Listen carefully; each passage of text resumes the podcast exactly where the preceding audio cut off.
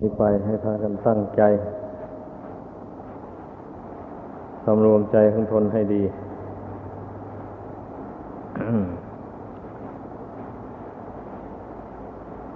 เราทุกคนได้ชื่อว่า นับถือพระพุทธเจ้าพระองค์เดียวกัน ผู้เป็นนักบวชก็ดี เป็นครือขัดก็ดี ต่างคนก็ ต่างอุทิศชีวิตของตน บูชาคุณพระพุทธเจ้าคุณพระธรรมคุณพระสงฆ์โดยที่เราเชื่อมั่นว่า พระคุณทั้งสามนี้ เป็นที่พึ่งกำจัดทุกข์ทางจิตใจได้ ไม่มีพระคุณอื่น ที่จะกำจัดทุกข์ภัยต่างๆ ออกจากจิตใจนี้ได้ เสมอ หรือยิ่งไปกว่านี้ไม่มี เราทุกคนที่เป็นชาวพุทธก็ต้องพิจารณาเห็นอย่างนี้ ไม่ใช่ว่าจะไปกล่าวคำปฏิญญาณตนถึงด้วยวาจาเฉยๆแต่ว่าใจนั้นไม่พิจารณาให้ลึกซึ้งในพระคุณเหล่านั้น เราก็จะเห็นเป็นเรื่องไม่อัศจรรย์อะไร นี่เราจะเห็นว่าเป็นเรื่องน่าอัศจรรย์ ต่อเมื่อทุกคนมาพิจารณาตัวเองด้วย แล้วพิจารณาถึงพระพุทธเจ้าด้วยไอ้ตัวเอง พยายามละกิเลสตัณหา อยู่ในจิตใจนี่ เต็มที่มันก็ยังไม่สามารถจะละกิเลสตัณหา ให้หมดไปได้ แม้แต่จะเบาบางลงนี่ก็ยากเต็มทีทีนี้แล้วพระพุทธองค์พระองค์ทรงละอาสวะกิเลสให้หมดสิ้นไปจากพระทัยจริง ๆ เรามาพิจารณาตัวของเราเทียบกับพระพุทธเจ้าเลยจังว่า จึงได้เห็นว่าเป็นสิ่งที่น่าอัศจรรย์พระพุทธเจ้านะทั้งที่ไม่มีใครเป็นครูอาจารย์แนะนำสั่งสอนเลยพระองค์อาศัยพระปัญญาปรีชา ความสามารถความเพียรของพระองค์เองนั่นแหละจึงว่าเป็นน่าอัศจรรย์นั่นแหละอัศจรรย์อะไร อัศจรรย์เพราะพระองค์มีความเพียรใหญ่ มีความเพียรไม่มีใครเสมอเหมือนเลย นั่นเนี่ยแล้วพูดถึงปัญญา ก็ยอดเยี่ยม ไม่มีใครเสมอเหมือน เพราะว่าคนอื่น ๆ นั่นน่ะ ไม่สามารถที่จะละอาสวะกิเลสตัณหา โดยลำพังตนเองได้ โดยไม่ต้องได้สดับตรับฟังจาก ผู้อื่นมาก่อน นี่นะหมายความว่า ไม่สามารถที่จะละกิเลสตัณหา โดยอุบายปัญญาของตนเองได้ ดังนั้นนะจึงว่าไม่น่าอัศจรรย์อะไรสำหรับคนธรรมดาทั่วไป เพราะว่ายังละอาสวะกิเลสไม่ได้หมด ส่วนพระพุทธเจ้าและพระอรหันต์ทั้งหลายนะพระอรหันต์นั่น ท่านได้สดับโอวาทของพระพุทธเจ้าแล้ว รู้แนวทางปฏิบัติอันถูกต้องแล้วก็ตั้งความเพียรลงไป เอาใจจดจ่ออยู่ในใจตัวเอง จดจ่อว่าจะละกิเลสให้มันหมดไปสิ้นไป ท่านทำความเพียรเพียรเพ่งพินิษอยู่ในจิตใจ ไม่ท้อไม่ถอยอนี่ที่สุดท่านก็ละอาสวะกิเลสให้หมดสิ้นไปได้ แต่บางจำพวกก็ไม่ยากอะไร เพียงพระองค์แสดงพระธรรมบาทพระคาถาเดียวเท่านั้นจบลง โดยไม่ได้อธิบายอะไรเลย ก็ได้สำเร็จอรหัตผลแล้ว แต่บางพวกก็ต้องได้ทำความเพียรบากบั่นพอสมควร จึงละอาสวะกิเลสได้นั่นเนี่ยแต่บางพวก แม้จะทำความเพียรอย่างไรอย่างไร ก็ไม่สามารถสำเร็จมรรคผลธรรมวิเศษได้ในชาติปัจจุบันนี้ แต่มันก็เป็นอุปนิสัยปัจจัยติดตามไป นี่บุคคลมันมีอยู่สี่จำพวกอย่างนี้ ดังนั้นเนี่ย ท่านจึงกล่าวว่า เป็นบุคคลที่น่าอัศจรรย์ใจ เนื่องจากว่าคนธรรมดาสามัญนนี่ ไม่สามารถจะละกิเลสให้ขาดได้ โดยเร็วเหมือนอย่าง พระอรหันตสาวกทั้งหลายนั้น บางคนแม้ภาคเพียรอยู่จนว่าตลอดชีวิต ก็ยังละกิเลสตัณหาหมดสิ้นไปไม่ได้ เพียงจะเป็นอุปนิสัยปัจจัยติดตามไป ในชาติต่อๆไป เท่านั้นเอง ส่วนบุคคลผู้มัวเมาประมาทแล้ว มันยิ่งห่างไกลต่อความหลุดพ้นจากกิเลสตัณหา เพราะว่ากิเลสตัณหามันอยู่ในจิตใจ ถ้าบุคคลประมาทหมายความว่าอยู่ปราศจากสติสัมปชัญญะ ขาดการสำรวมจิต ขาดความเพียรเพ่งพินิษ อยู่ในจิตใจ ใจนี่เมื่อปราศจากสติสัมปชัญญะแล้ว มันมีตั้งแต่จะเหลวไหลไป มีแต่ที่ทางที่จะคิดซ่านไปในเรื่องที่ไม่เป็นสาระประโยชน์นั้นมากต่อมาก ดังนั้นเนี่ยทุกคนจึงต้องตั้งความเพียรเพ่งพินิษ อยู่ในจิตใจเสมอเสมอ อย่าไปลืมจิตตัวเองเพราะมันลืมจิตตัวเองนี่แหละ มันถึงทำให้หลงไหลไป หลงทางเดินนะทุกคนเมื่อภาวนาเป็นพอสมควรน่ะรู้จักจิตใจตัวเอง แล้วอย่างนี้นะ ก็พยายามรักษาจิตอันนั้นไปเรื่อยๆไปหมายความว่าเราภาวนาอยู่ มีสติสมัชัญญะประคับประคองจิต ให้เป็นปกติไปอยู่ อย่างนี้นะแล้วอย่าให้มันไปขาดตอนนะ ต้องรักษาจิตนี้ให้เป็นปกติเรื่อยๆไป แม้เราจะทำการงานอะไรอยู่ พูดอยู่ก็ตามทำอยู่ก็ตาม นั่งอยู่ก็ตามนอนอยู่ก็ตาม เดินไปก็ตาม ยืนอยู่ก็ตาม เราก็กำหนดจิต รักษาจิตที่มันเป็นปกติอยู่แล้วนั่นให้มันเป็นปกติอยู่เรื่อยไป อย่าให้มันเคลื่อนไหวไปผิดหนทาง เช่นธรรมดามันเคยเที่ยวทางไหน มันก็อยากจะไปทางนั้น เมื่อยังลากกิเลสไม่หมด มันก็เป็นอย่างนั้นเนี่ยคนเคยวิตกวิจารไปในเรื่องรักเรื่องใคร่มาแต่ก่อนเป็นอารมณ์อยู่อย่างนี้พอเผลอเผลอตัวมันก็ไปไปนั่นแหละจิตมันก็วกเวียนไปหาเรื่องรักเรื่องใคร่นั่นแหละ อยู่อย่างนั้น ดังนั้นถ้าผู้สติห่างแล้วมันก็ไม่ทันความคิดนั้นก็ปล่อยให้จิตคิดไปจนว่ามากแล้ว จนมันก่อตัวเป็นความกำหนัดยินดีขึ้นมา มันก็แสนที่จะละยาก มันเป็นอย่างนั้น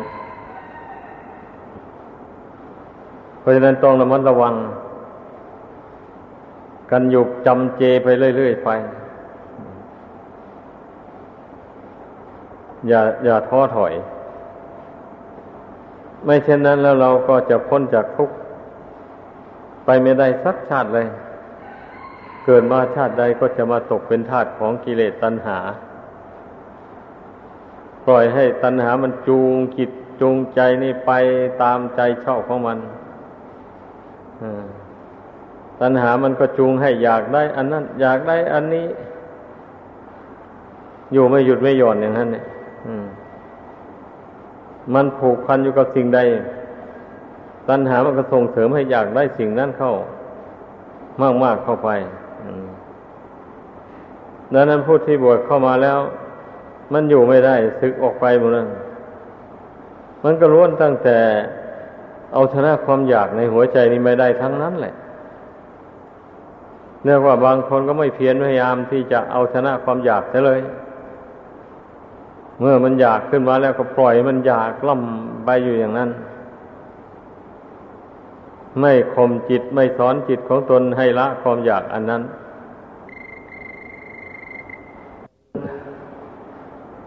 จิตใจนี่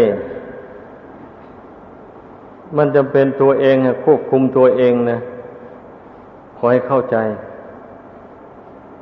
จะให้คนอื่นมาควบคุมให้ไม่ได้หรอกไม่ได้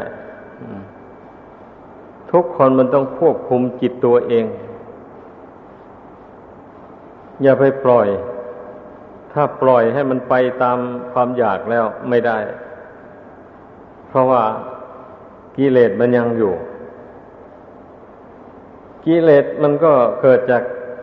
จิตใจที่ประมาทนี่แหละ เมื่อจิตใจประมาทแล้วไปสร้างมันขึ้นมานะ เช่นสร้างความอยากขึ้นมาอย่างนี้นะ สร้างขึ้นมาเท่าไหร่มันก็ยิ่งอยากไปเท่านั้นนะมันเป็นอย่างนั้นนี่ถ้าผู้ใดควบคุมจิตได้ ไม่ให้มันอยากว่างั้นไม่ต้องอยากอะไรในโลกนี้ไม่มีอะไรที่น่าจะพึ่งอยาก จะพึ่งผูกพัน เพราะมีแต่ของไม่เที่ยง มีแต่ของแตกของดับ มีแต่ของที่ก่อให้เกิดความยุ่งยากลำบาก ผู้ใดจับงานอะไรเข้าไปแล้วก็ยุ่งต้องแก้กันอยู่เพราะนั้น กลัวว่างานแต่ละอย่างมันจะรุดร่วงไปได้ นี่ไม่ว่านักบวชไม่ว่าคฤหัสถ์ผู้ใดคิดใหญ่เท่าไรทำการงานใหญ่เท่าไรก็ยิ่งยุ่งมากเท่านั้นยิ่งหนักใจหลาย จิตใจเมื่อยล้าไม่มีกำลังเลย ไปเอาไปคิดอ่านตั้งแต่การแต่งงานอยู่อย่างนั้น อย่างนี้แหละ ให้พากันคิดดูให้ดี แต่ว่าผู้เป็นคฤหัสถ์นั้นน่ะ มันจำเป็นอยู่เองนะเพราะว่าเป็นผู้บริโภคกามคุณ ยินดีอยู่ในรูปเสียงกลิ่นรสเครื่องสัมผัส อันเป็นที่น่ารักใคร่พอใจ ความยินดีรักใคร่อันนั้นมันไม่ใช่อยู่ที่เดิมได้ มันรักรูปนี้แล้ว ไปไปเมื่อรูปนี้มันชำรุดลง มันก็เบื่ออไปเห็นรูปใหม่ที่เปล่งปังกว่านี้ อ่า มันเกิดรักเกิดอยากได้ขึ้นมาก็ดิ้นรนนะแสวงหา อย่างนี้นะ เมื่อแสวงหาแล้ว ในทางสุจริตไม่ได้ มันก็แสวงหาเอาในทางทุจริต สาเหตุที่คนเราจะได้ทำบาปก็เพราะตัณหาอย่างว่านี่นะมันมันระงับตัณหาในหัวใจไม่ได้มันยังกลายเป็นอกุศลจิตขึ้นมามันเป็นอย่างนั้น ดังนั้นนะทุกคนได้เห็นโทษแห่งความอยากคือตัณหาอันนี้ ผู้ครองเรือน ถ้ารู้จักข่มใจของตน ให้อยากแต่ในสิ่งที่จำเป็น ในสิ่งที่ไม่จำเป็นไม่อยากมันห้ามมันได้ เช่นนี้นี่มันก็ไม่ทุกข์หลายไอ้ที่มันทุกข์หลายอยู่นั่นก็เพราะว่า มันปล่อยให้ความอยากฉุดคล้าดวงกิจนี่ไปโดยส่วนเดียว มันรั้งเหนี่ยวตัณหาไว้ไม่ได้เลย มันรั้งเหนี่ยวจิตใจตัวเองไว้ไม่ได้ ปล่อยให้ตัณหามันฉุดคล้าไป ตามประสงค์ของมัน เพราะฉะนั้นแหละ ผู้หญิงก็จึงไปเล่นชู้จากผัว ผู้ชายก็ไปเล่นชู้จากเมีย ก็เพราะว่าปล่อยให้ตัณหามันฉุดคล้าไปนี่เองเนี่ยไปทำบาปทำกรรมใส่ตัวเอง แล้วนึกว่าตนจะได้รับความสุข สม่ำเสมอไปไม่ มันก็เป็นสุขโซ่ประเดียวประดาวเท่านั้นแหละสักหน่อยทุกข์กระทับถมเข้ามาแล้ววันนี้นะเรื่องยุ่งยากอะไรต่ออะไรสารพัดก็เกิดขึ้นมัน เพราะว่ามันเดินผิดทางแล้วนี่ มันไม่เป็นธรรมแล้ว มันไม่ไม่เป็นศีลแล้ว ถ้าเดินผิดออกไปจากทางศีลทางธรรมแล้ว ชีวิตนี่ยุ่งแน่นอนเลยทีเดียวมันเป็นอย่างนั้น เพราะฉะนั้นเนี่ยการฝึกจิตให้มันตั้งมั่นอยู่ในบุญในคุณนี่นะมันเป็นสิ่งจำเป็นแท้ๆไม่ว่านักบวชไม่ว่าคฤหัสถ์มันเป็นทุนเดิมนะ การที่เราสร้างบุญสร้างกุศลมา การที่เราปลูกศรัทธาเลื่อมใสในคุณพระพุทธเจ้าพระธรรมพระสงฆ์มา ตั้งแต่แรกแล้วอย่างนี้นะ แล้วบางคนก็มาปล่อยทิ้งระหว่างกลางซะไม่นึกไม่น้อมไม่ทำความพอใจในบุญในคุณ ไปพอใจในกามคุณภายนอกนู่นมากกว่าที่จะพอใจในบุญในคุณความดี ที่ตนกระทำมา เมื่อเป็นเช่นนี้นะบุญคุณอันนั้นมันจะมาเป็นที่พึ่งที่ระลึก มันจะมาดับทุกข์ทางใจได้อย่างไรแล้ว เพราะว่าตนไม่น้อมเข้ามา ตนไม่รักษาบุญคุณนั้นไว้ได้ อย่างนี้เราจะให้บุญคุณมาช่วยได้อย่างไร อะ ก็ยังว่าทุกสิ่งทุกอย่างมันมีใจเป็นใหญ่เป็นประธาน เมื่อใจไม่สร้างมันขึ้นมาอย่างไรแล้ว มันก็ไม่มีอย่างนั้นนะไม่มีเลยเมื่อกล่าวโดยรวมๆแล้ว พระพุทธเจ้าสอนให้คนเรานี่นะสร้างกุศลความดีขึ้นในจิตใจนี้ให้มากที่สุดเท่าที่จะมากได้ เกิดมาแต่ละชาตินั้นนะต้องมาฝึกใจของตนนี้ให้ยินดีพอใจในบุญในคุณความดีต่าง ๆ นี่นะ นี่กลัวว่าจิตใจมันจะมาพอใจยินดีในบุญในคุณนี่ไม่ใช่ของง่าย ถ้ามันง่ายแล้วมันก็คงจะมีผู้ เชื่อมีผู้เรื่อมใสในบุญในคุณนี่เต็มไปแหละ ในโลกสงสารอันนี้นะแต่ปรากฏว่าคนที่ไม่มั่นคงในบุญในคุณนี่มีเยอะแยะ ทั้งนี้แต่ทั้งนั้นก็เพราะเหตุว่ามันปล่อยให้ตัณหาอาวิชชานี่จูงใจไปอย่างว่านั่นแหละมันเป็นอย่างนั้น ไม่เหนียวรั้งจิตใจตัวเองไว้ มันจึงเป็นอย่างนั้นสำหรับผู้ปฏิบัติธรรม ผู้ตั้งอยู่ในอภมาทธรรมคือความไม่ประมาทแล้ว ก็ต้องตามควบคุมจิต อันนี้อยู่เสมอเสมอไปเพราะการรักษาสิ่งอื่นนั้นน่ะ มันมีคุณค่าน้อยกว่ารักษาจิต การรักษาจิตให้ตั้งมั่นอยู่ในบุญในคุณ รักษาจิตให้ตั้งมั่นอยู่ในญาณความรู้ยิ่ง เห็นจริง อันนี้ อันนี้เป็นการรักษาที่ดีที่ประเสริฐ มากทีเดียวนะ เพราะว่าเมื่อรักษาจิตให้ตั้งมั่นอยู่ในบุญในคุณอย่างนี้นะจิตนี่มีความสุขสม่ำเสมอไป ไม่วันไหวต่ออำนาจของกิเลสที่มายั่วยวน ชวนให้หลงให้เมา มันก็ไม่หลงไม่เมาไปตาม เพราะว่าตนมันเห็นรสชาติแห่งความสุขอันเกิดจากความสงบ เห็นอำนาจแห่งบุญแห่งคุณ ที่มีอยู่ในจิตใจของตนทำใจของตนให้สงบให้ตั้งมั่น ไม่หลงยินดียินร้ายกับอะไรต่ออะไร นี่เมื่อใจเป็นอย่างนี้มันแสนจะมีความสุข ใครไม่เห็นหรอกว่า ผู้ปฏิบัตินั้นมีความสุขภายในจิตใจอย่างไร คนอื่นไม่เห็นไม่รู้ได้หรอก มีแต่ตนของตนแต่ละคนเท่านั้นจะรู้ว่า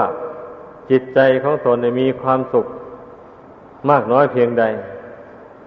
มีความสุขอยู่ในธรรม มะมีความสุขอยู่ในความสงบ ความไม่อยากได้อะไรต่ออะไรในโลกนี้นะ นี่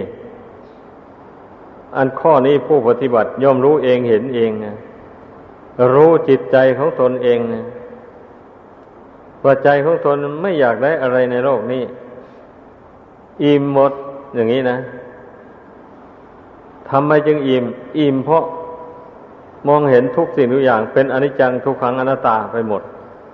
ไม่ใช่ของเราทำไมยังว่าไม่ใช่ของเรา ก็เพราะมันบังคับไม่ได้ ไม่เป็นไปตามใจหวัง เมื่อเห็นอย่างนี้แล้วมันถึงอิ่มไปหมดเลยอะไม่ต้องการ แต่ที่ทำไปหมู่นั้นหมู่นั้นก็ทำไปโดยจำเป็นเฉยๆเพราะว่าชีวิตนี้ มันมันยังเนื่องอยู่กับโลกอันนี้อยู่ อย่างนี้นะ ไม่ทำก็ไม่ได้ ต้องทำไปทำไปแต่ไม่หลงไม่เมา รู้เท่าการกระทำนั้น เสมอไปไม่ยึดไม่ถืออะไรทำก็สักว่าแต่ทำไป แล้วก็แล้วไป ได้ก็เอาไม่ได้ก็แล้วไปนั่นจิตใจที่มันอิ่มต่อโลกอันนี้แล้ว ไม่ใช่ว่าอิ่มแล้วจะไม่ต้องทำอะไรเลย อย่างนี้มันก็ผิดทางอีกแหละ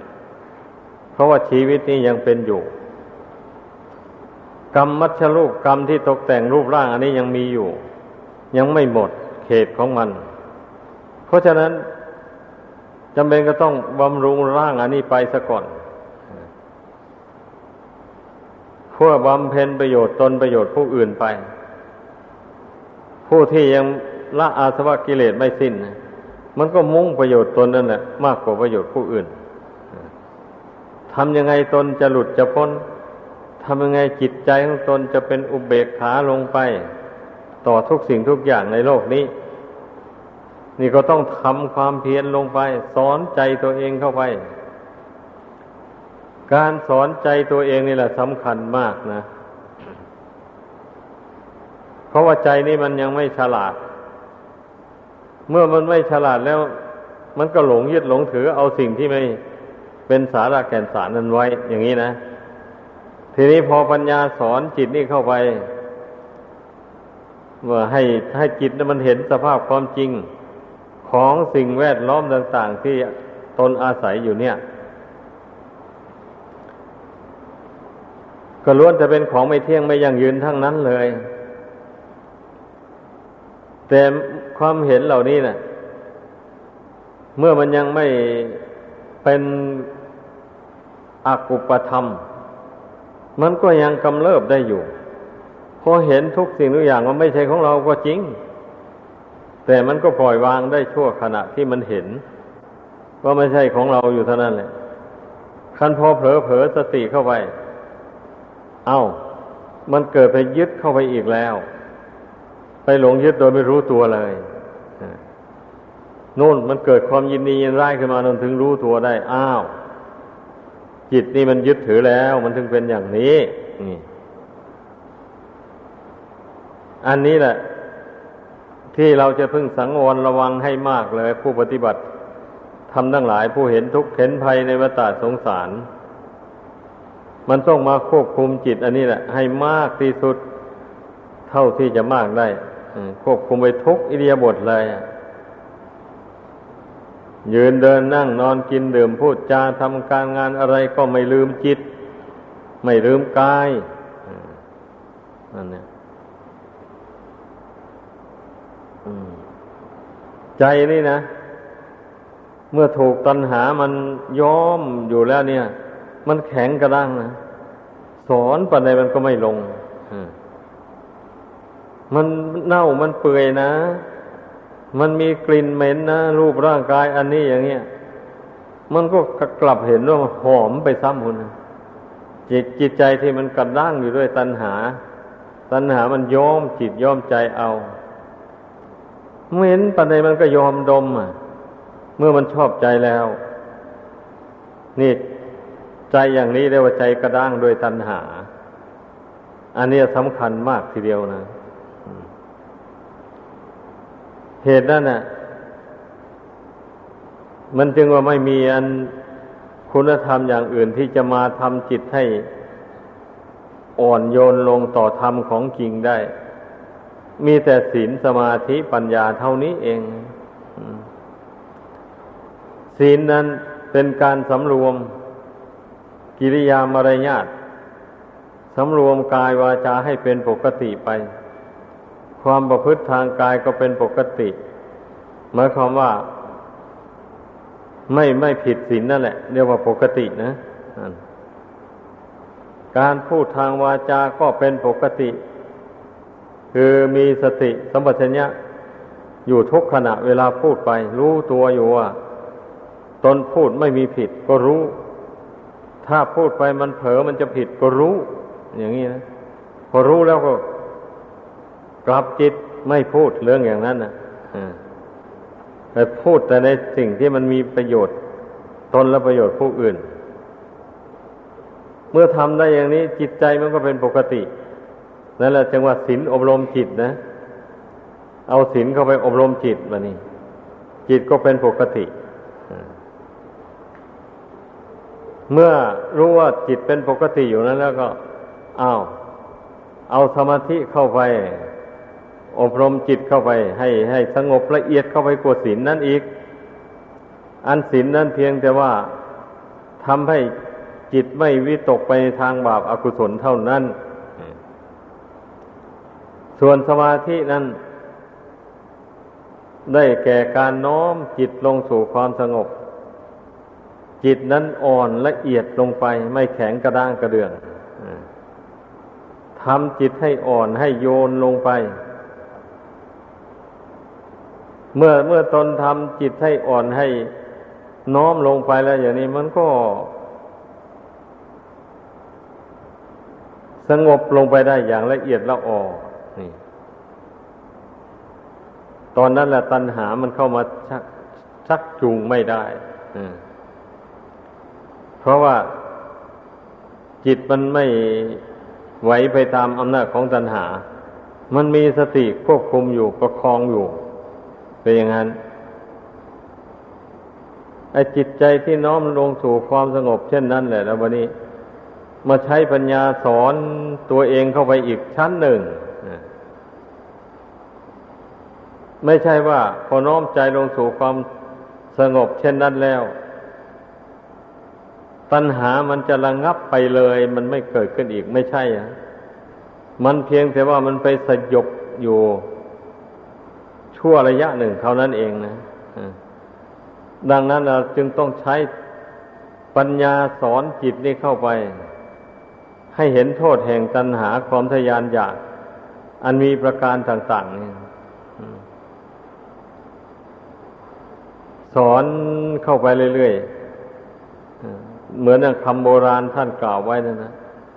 ตัณหารักลูกนี้เหมือนอย่างเชือกผูกคอ ตัณหารักผัวรักเมียนี่เหมือนอย่างปอผูกศอก ตัณหารักเข้าของเงินทองนี่ เหมือนอย่างปอกมาสวมอยู่ที่เท้า ตัณหาสามประการนี่แหละ มาผูกมัดรัดตึงจิตใจนี่ไว้ จึงไม่ได้บรรลุถึงซึ่งพระนิพพาน นี่เป็นคำลำพึงของพระเวสสันดร ก่อนที่ พระเวสสันดรจะให้ทานลูก ทานเมียทานช้างทานมา้า อะไรอย่างนี้นะ ก็ได้ลำพึงอย่างนี้แหละ แล้วจึงสละทานออกไปได้ ทุกคนให้พึ่งพากันพิจารณา ให้เห็นโทษแห่งตัณหานี้ ถ้าไม่เห็นโทษแห่งตัณหานี้แล้ว ใครปฏิบัติทำยังไงใคร จะทำความดีอย่างไร ภายนอกนั่นน่ะ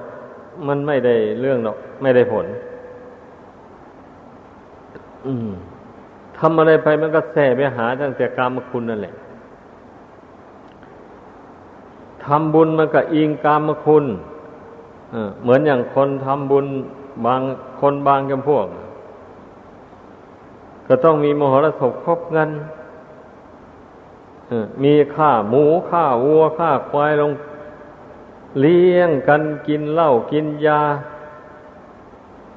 สนุกสนานเฮฮา นั่นนั่นเขาเรียกว่า ตัณหามันจูงไป แม้ทำบุญมันก็ไม่เว้นนะ มันมันก็ยังตัณหายังแทรกเข้าไปอยู่อย่างนั้น แล้วจนเป็นเหตุให้คนเราทำบาปเพราะตัณหานั้น พอเมื่อมันเพลินยิ่งเข้าไปแล้ว มันก็หาเรื่องที่สนุกสนานให้ยิ่งขึ้นนะอา้าวเราจะทำยังไงบ้างหัวเหมือนอย่างอดีตนิทานท่านกล่าวไว้เรื่องไอ้สัตว์นรกสี่ตนนั่นนะตั้งแต่ในอดีตนั้นเป็นลูกเศรษฐี ทั้งสี่คนเป็นผู้ชาย ขั้นอยู่มานี่มารดาบิดาล่วงลับไปแล้ว ไอ้ลูกทั้งสี่คนนี่ก็มาประชุมปรึกษาหารือกัน ว่าเราจะใช้กระจ่ายเงินนี้อย่างไร ถึงจะมีความสุขสนุกสนานดี คนหนึ่งก็ว่า ต้องใช้จ่าย เอาไปค้าไปขาย เอากำไรงามๆมาอา คนหนึ่งก็ว่า เอาไป จ้างคนมาทำอาหารให้บริโภคอย่างอร่อยอร่อยดี เอาไปซื้อเครื่องประดับตกแต่ง สวยงาม เอามาอวดคน อย่างนี้มันจะมีความสุขสนุกสนานดี บันนี้คนผู้สุดท้ายหมู่ เลยเสนอขึ้นว่า เอ๊ะ ผมว่าไอ้ที่พี่พี่พูดมา การจ่ายเงินมาหมู่นั้น มันไม่มีความสุข ไม่มีรถมีชาติพอเท่าไหร่หรอก ทางที่มันจะมีรถดีแท้ๆผมว่านี่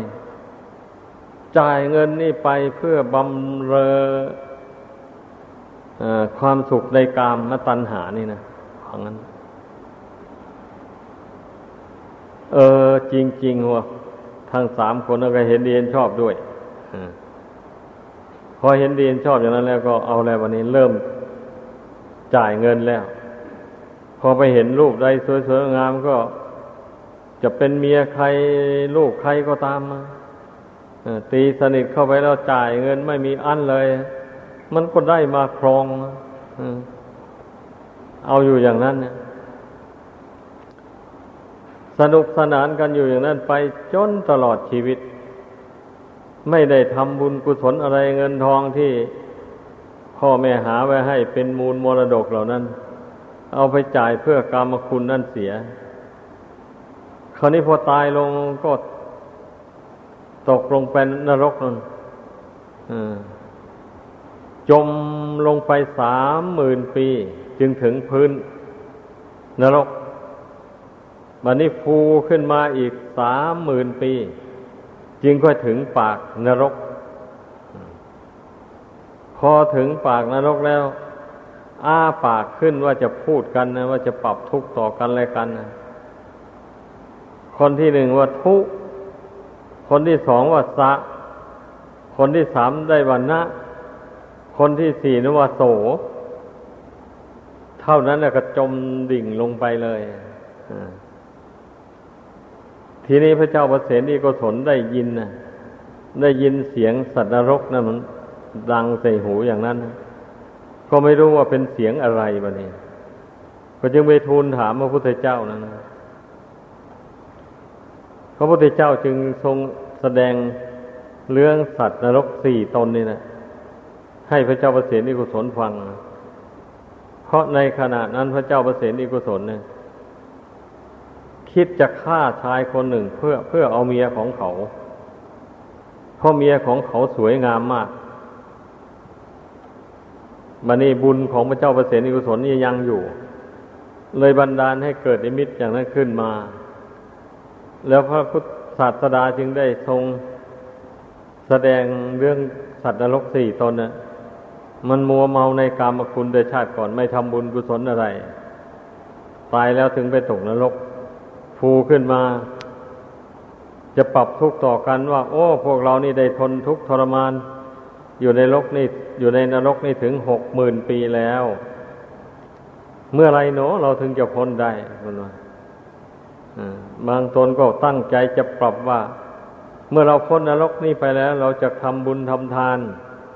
จะรักษาศีลอย่างนี้นะ ไม่ทันได้พูดเลย มันก็จมดิ่งลงไปในนรกเสียก่อน เป็นอย่างนั้น พระเจ้าประเสนิกุศลได้ฟังอย่างนั้น ก็กลัวบะนี่กลัวต่อนรก กลัวตายแล้วจะไปตกนรก จึงได้งดความพยายามที่จะฆ่าสามีของหญิงคนนั้นก็เลยงดไป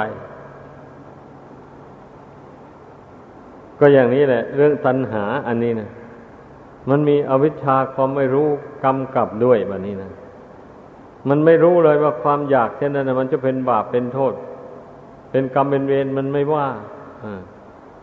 เพราะมันไม่รู้นะมันมีอวิชชาครอบงำจิตอยู่เป็นอย่างนั้น ดังนั้นนะทุกคนให้พากันพิจารณา อย่าไปนิ่งนอนใจ ในอริยสัจสี่พระพุทธเจ้าตรัสว่าตัณหาเป็นเหตุให้เกิดทุกข์ก็มีอธิบายอย่างนี้แหละ ตัณหาพายคนขึ้นสวรรค์ไปนิพพานก็มี ตัณหาพายคนลงนรก อบายภูมิก็มีเป็นอย่างนี้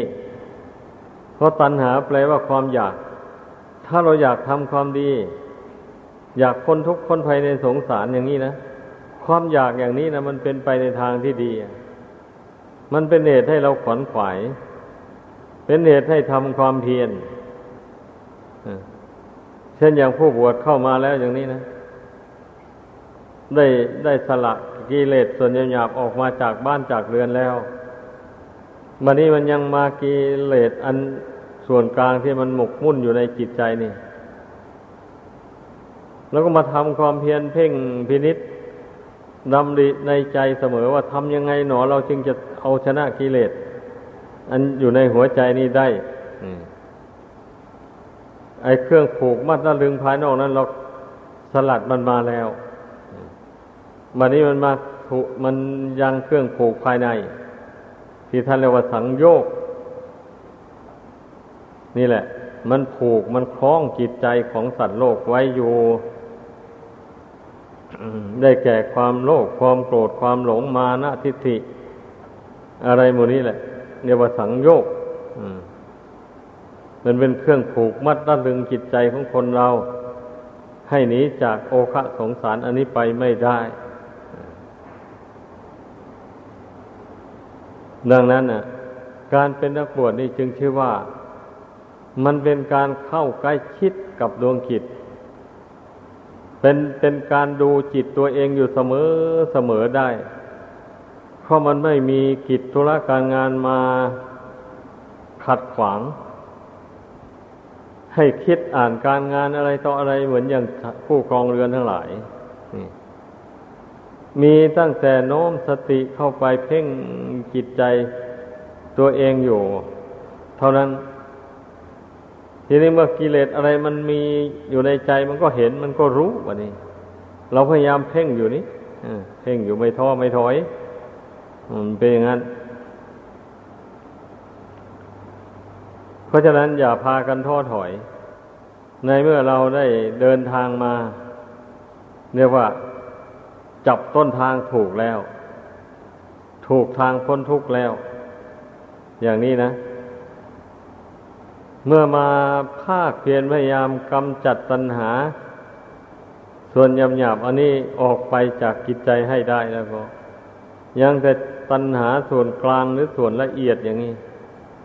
แล้วก็ทำความเพียรกำจัดตัณหาส่วนกลางออกต่อไป มันก็ไม่ได้เพียรมากมายเท่าไหร่นะ มันไม่เหมือนเหมือน มันไม่เหมือนอย่างตัณหาส่วนหยาบหยาบนั้น ตัณหาส่วนหยาบนั้นต้องได้ทำความเพียรเอาอย่างแทบล้มแทบตาย ต้องอดนอนผ่อนอาหาร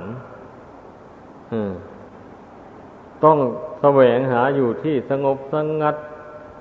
ที่สุดอ้าวท่านผู้บำเพ็ญแต่ก่อนมาเนี่ย ป่าช้างโรงเสืออยู่ที่ไหนบุกเข้าไปโน่นน่ะ เมื่อมันกลัวตาย มันกลัวสัตว์แล้วนะมันจะมาเบียดเบียนมันก็ตั้งใจสิแบบนี้ ไม่ปล่อยใจให้วิตกวิจารไปในกามมกิเลสตัณหาต่าง ๆ เท่านั้นใจของท่านมันก็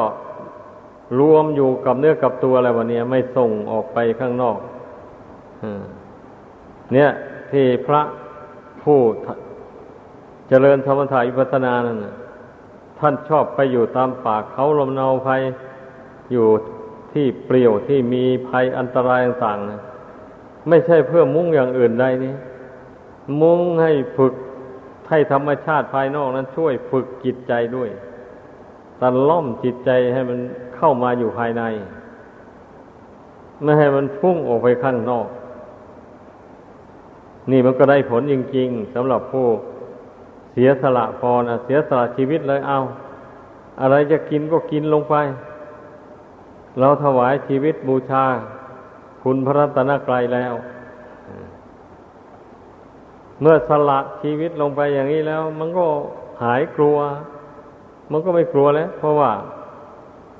เรายอมแล้วนี่อะไรจะเอาไปกินก็เอายอมสละบูชาแล้ว ถ้ายังหวงอยู่ยอมสละบูชาไม่ได้ อย่างนี้นี่ มันก็กลัวเลยมันหวงนี่ มันหวงขันห้านี่มันไม่ยอมปรงไม่ยอมวางอะมันเป็นอย่างนั้นเรื่องมันนะดังนั้นภาษาวกแต่ก่อน ท่านผู้เจริญธรรมถ่ายพัฒนาท่านยังว่า ไปอยู่ในที่ที่มีภัย เหมือนอย่างภิกษุสามสิบรูป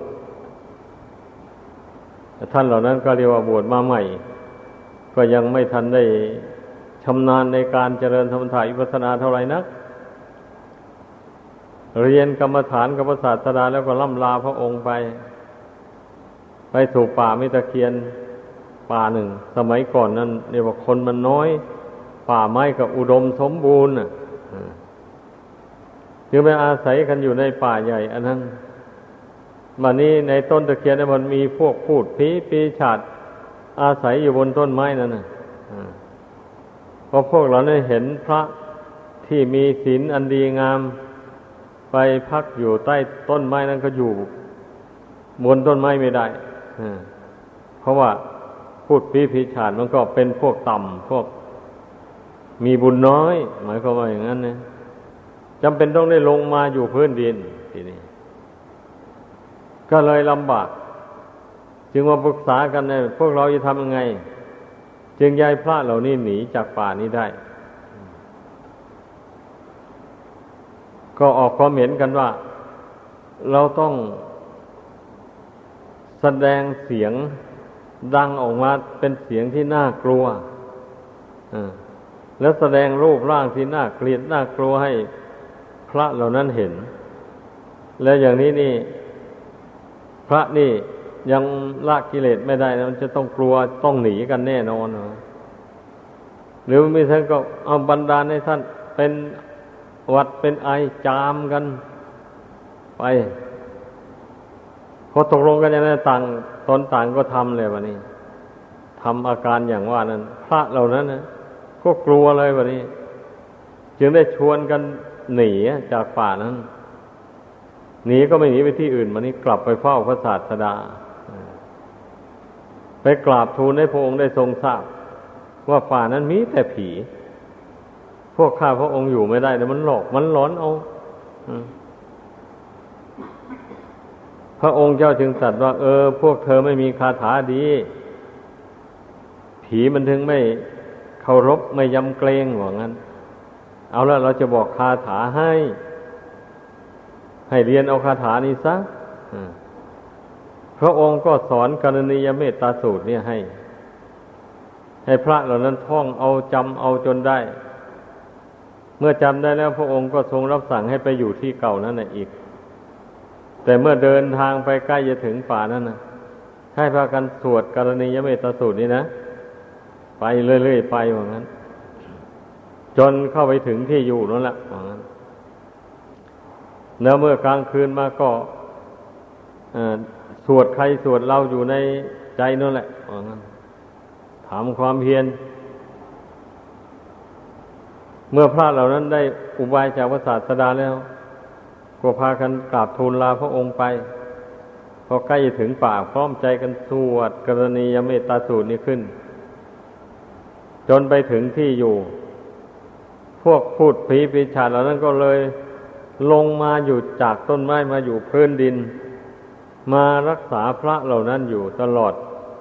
พรรษา ไม่แสดงอาการให้พระเหล่านั้นสหวาดกลัว แต่อย่างใดพระเหล่านั้นก็มีโอกาสได้ตั้งอกตั้งใจทำความเพียรไป จนตลอดสามเดือนในที่สุดท่านเหล่านั้นก็สำเร็จอรหัตผล หมดทุกองไปเลย อันนี้แหละ เพราะฉะนั้นไปอยู่ป่าเนี่ย รู้ว่ามันเปลี่ยวมันมีภัย อย่างนี้ก็ให้ พากันสวดกรณียเมตสูตรนี้ให้ได้เมื่อสวดกันไปบ่อยๆเข้า มันนักรู้มันนักเห็นผลด้วยตนเองหรอก การอยู่ไปในถิ่นที่นั่นแหละมันอบอุ่นเหมือนอย่างมีคนมั่งมากมาอยู่ด้วยกันยันไปอย่างนั้น อบอุ่นใจ ทีนั้นมันก็ได้มีโอกาสทำความเพียรเต็มที่ ไม่ได้ได้ระแวงภัยอะไรทั้งนั้นเลย เพราะว่าเมื่อเจริญกรณียไม่จะสูงไปแล้วความกลัวต่างๆมันหายไปนี้อย่างนั้นมันมันถึงได้ทำความเพียรได้เต็มที่เลยแบบนี้นะพระพุทธเจ้านั้นพระองค์ทรงรู้ หนทางความเจริญหนทางความเสื่อม ได้เป็นอย่างดีเลย แต่สุดแต่บริษัทของพระองค์ไม่ปฏิบัติตาม ให้อย่างเข้มงวดกวดขันเท่านั้นแหละปฏิบัติก็เพียงแต่เบาๆบางๆ ไปไม่เอาจริงเอาจัง ดังนั้นแหละมันถึงพ้นทุกข์ไปไม่ได้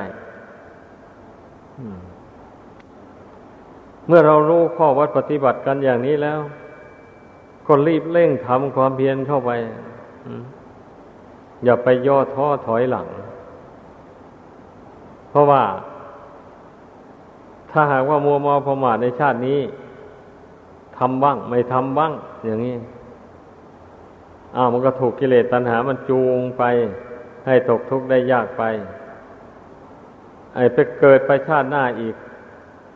ถ้าหากว่าไม่ได้ตั้งความเพียรไม่ยามลากกิเลส มันก็เที่ยวเกิดเที่ยวตายตกนรกหมกไหมอยู่เนี้ยหลงไหลไปทำความชั่วใส่ตัวตายแล้วก็ไปตกนรก อยู่อย่างนั้นแหละ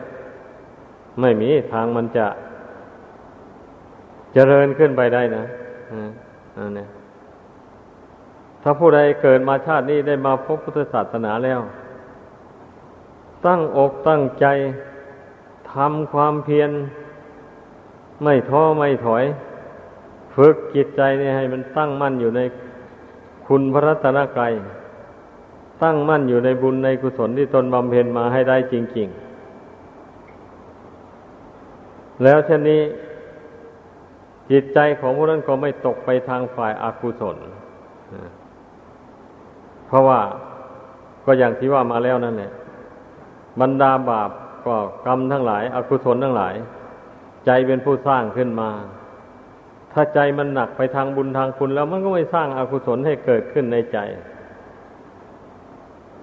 เมื่อเราบำเพ็ญคุณธรรมไม่สูงขึ้นไปเรื่อยๆแล้ว บาปกรรมเล็กๆน้อยๆนั้นก็ตามไม่ทัน เลยเป็นอโหสิกรรมไป ไม่มาสกัดกั้นทางเดินออกจากทุกข์เรียกว่าไม่ห้ามมรรคห้ามผลหมายความว่างั้นแหละไม่ห้าม ดังนั้นผู้เช่นนั้นถึงมีโอกาส บำเพ็ญเพียรไปสามารถบรรลุมรรคผลได้ ตามจุดประสงค์ของตน หรือถ้าไม่บรรลุมรรคผล ก็ไม่มีบาปติดตัวไป แม้จะไปเกิดในภพในชาติอื่นต่อไป ก็ไม่มีบาปกรรม อันใดติดตามไปสนองให้เป็นทุกข์ในระหว่าง ที่เกิด แต่ละชาตินั้น เมื่อชีวิตนี่ไม่มีบาปกรรมตามสนองให้เป็นทุกข์เดือดร้อนแล้ว มันก็เจริญรุ่งเรืองด้วยลาบยศสรรเสริญ อายุก็ยืนยาวนาน นั่นแหละในตำราท่านกล่าวว่า สมัยที่คนมีอายุยืนยาวนานนั้นเพราะคนผู้เหล่านั้นละบาปอากุศล แล้วมาแต่ชาติก่อนนู้นเขาเกิดไปในชาตินั้นแล้วมันไม่มีกรรมเวรอะไรมาตัดรอนเลย มีแต่บุญกุศลอำนวยผลให้ จึงได้มีอายุยืนยาวนาน ไม่มีโรคภัยอันร้ายแรงมาเบียดเบียนร่างกายสังขารจึงสามารถสร้างกุศลคุณงามความดีให้เกิดมีขึ้นในตนได้ อย่างเต็มที่เลย เหมือนอย่างท่านกล่าวไว้ในศาสนาพระศรีอริยเมตไตรอย่างนี้นะ คนมีอายุยืนตั้งแปดหมื่นปีนู่นนะ แล้วอย่างนี้ ในตำราท่านกล่าวไว้ว่ามีแต่พวกเทวดาเท่านั้นจุติจากสวรรค์ลงมาเกิด ไอ้พวกสัตว์นรกพวกเปรตเหล่านี้ไม่มีสิทธิ์